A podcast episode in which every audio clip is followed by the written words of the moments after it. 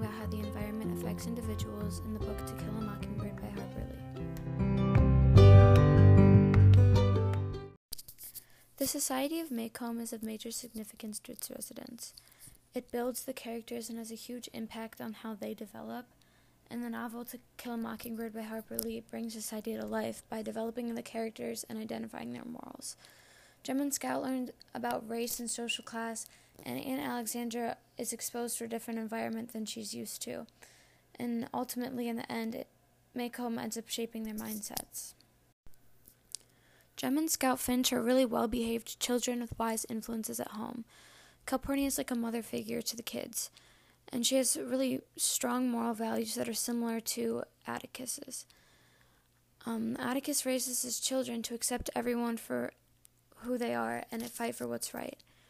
Atticus sticks to his values when explaining to the kids that Mr. Cunningham might not agree upon the same things as him, but he makes sure that they understand that acceptance is key no matter the circumstance.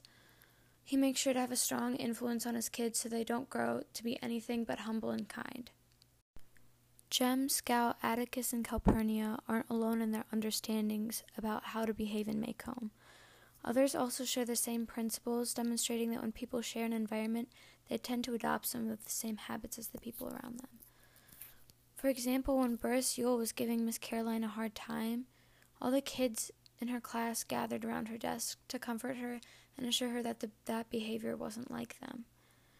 They tell her that that isn't Maycomb's ways and that she doesn't need to worry. The kids definitely have similarities, but although they do share some similar views, they also share differences. Although the characters were all raised within the same society, there are different environments within that society, for example, home environments. Um, different families have different beliefs, and there's definitely a union of beliefs in the town of Maycomb, but there's also a division between social classes, racism, and sexism because not everyone was raised the same way. Depending on the part of Maycomb individuals were raised, they adopted differences. Being white and acquainted with a colored person was heavily frowned upon in an environment where these issues as well as acceptance were prevalent. Dolphus Raymond was a white male in the 1930s and he fell in love with a black woman, but he had to unfortunately hide his marriage with a drinking problem to avoid the harsh opinions of others. Dolphus, Dolphus explained to Jem, Scout, and Dill that it would be easier for him to be seen as a drunk than to suffer the consequences of others' opinions. This wasn't the only situation that ha- the concept of having to hide feelings was prevalent. Mary Ewell was so afraid of being publicly humiliated for kissing Tom Robinson that she lied in court. It was only when Tom revealed the true story that that event even came up. Living in a small town in the 1930s made it hard for them to comprehend and believe what he was saying. Not every environment contains individuals who can influence acceptable behaviors. The Finch family definitely has an influence on some of their some of the people that they're acquainted with. For example, Miss Maudie has, shares similar viewpoints and treats others with respect, but not everywhere has that type of influence. There are many people who live in environments that do not know the difference between right and wrong because they were never taught the concept of acceptance. When Aunt Alexandra first came to Maycomb, she already didn't fit in with the rest of the Finch family. She was taught that gender stereotypes must be followed, so she tried to change Scout's sporty tomboy demeanor to a more ladylike one. Scout was raised in such a way that being herself was not seen as an issue.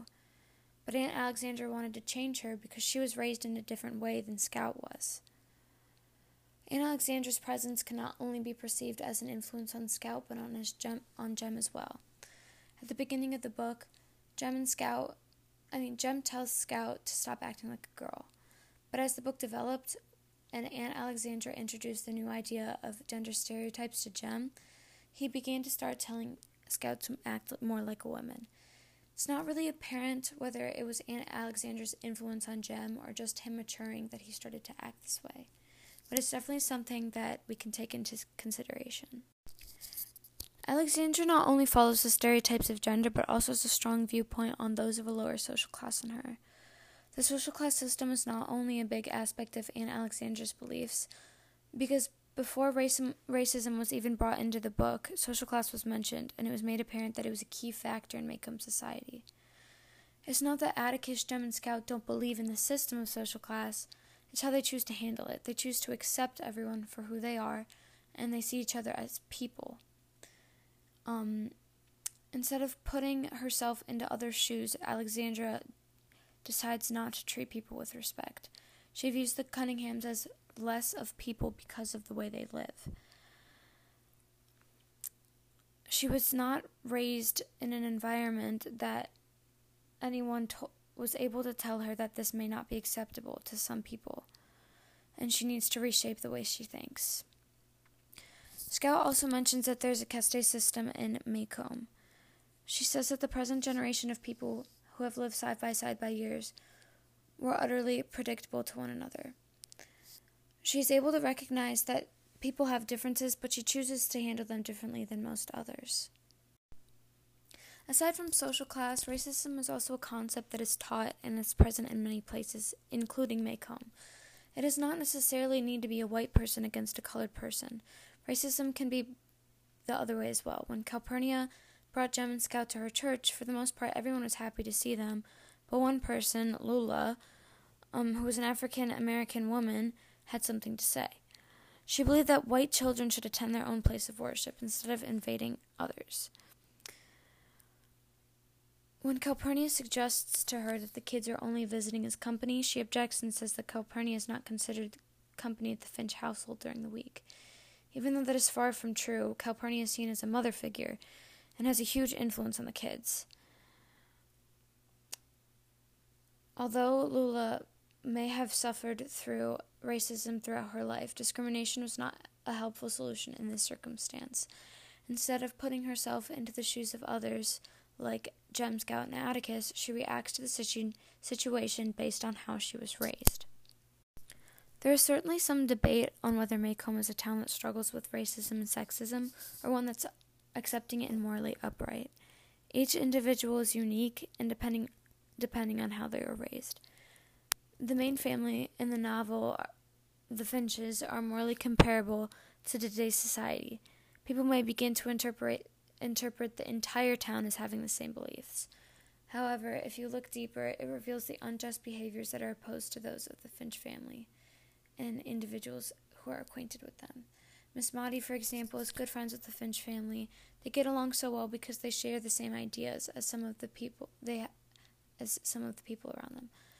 She believes that everyone should be treated with respect as well as Atticus Jem and Scout. It's very clear that people's behaviors are greatly influences influenced by their surroundings and experiences. An impact can be positive or negative, but what is most significant is the personal growth within individuals over time.